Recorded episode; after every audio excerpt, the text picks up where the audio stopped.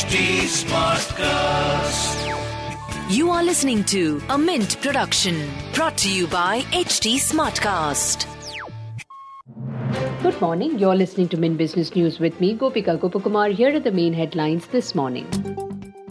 HDFC Bank has mobilized 3,000 crore rupees from bonds to fund business growth. The bank has issued and allotted bonds to investors on a private placement basis. These unsecured, subordinated, fully paid up non convertible bonds carry a coupon rate of 7.84%.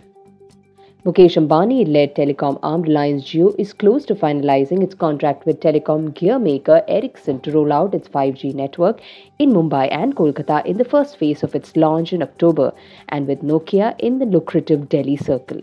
Mahindra and Mahindra unveiled its first electric sports utility vehicle called XUV 400, which is based on the company's successful internal combustion engine driven XUV 300. The XUV 400 will be competing with Nexon EV.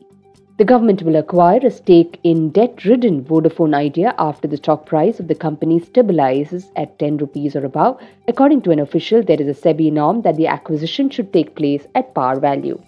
Reliance Power will raise 933 crores through a private placement of shares to VFSI Holdings, an affiliate of investment firm Varde Partners. This would result in VFSI picking up a 15% stake in the company. Tata Group's utility firm Tata Power Renewable Energy said it will set up a 100 megawatt solar power plant for Viraj Profile in Maharashtra. Viraj Profile is a stainless steel manufacturer which owns and operates a plant located at Tarapur at Nandgaon. The Castrap Future Group's Future Lifestyle Fashion said it has received a three month extension from the Registrar of Companies for holding its annual general meeting. The Future Group firm has received a letter from the ROC granting an extension till December 31st. Moving on to markets.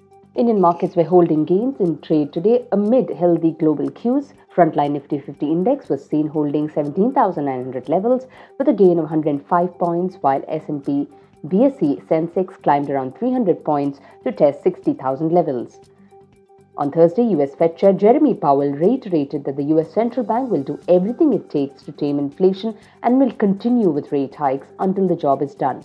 However, he added that the US economy can still avoid a serious recession. European, Count- European Central Bank raised its key interest rates by 75 basis points and promised further hikes amid energy woes. In Asia, China released its CPI data for August, which fell to 2.5% from 2.7% in July. Back home, NTPC will be in focus as it has entered into an agreement to supply renewable energy to the armed forces.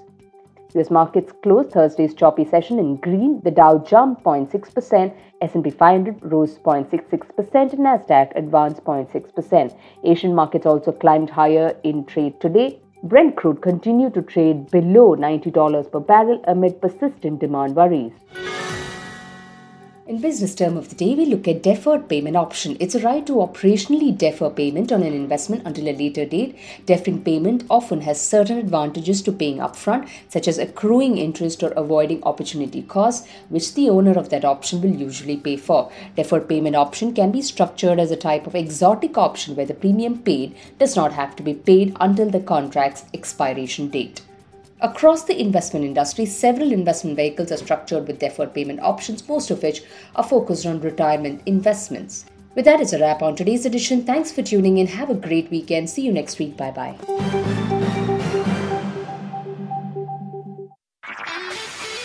This was a Mint production brought to you by HT Smartcast. HT Smartcast.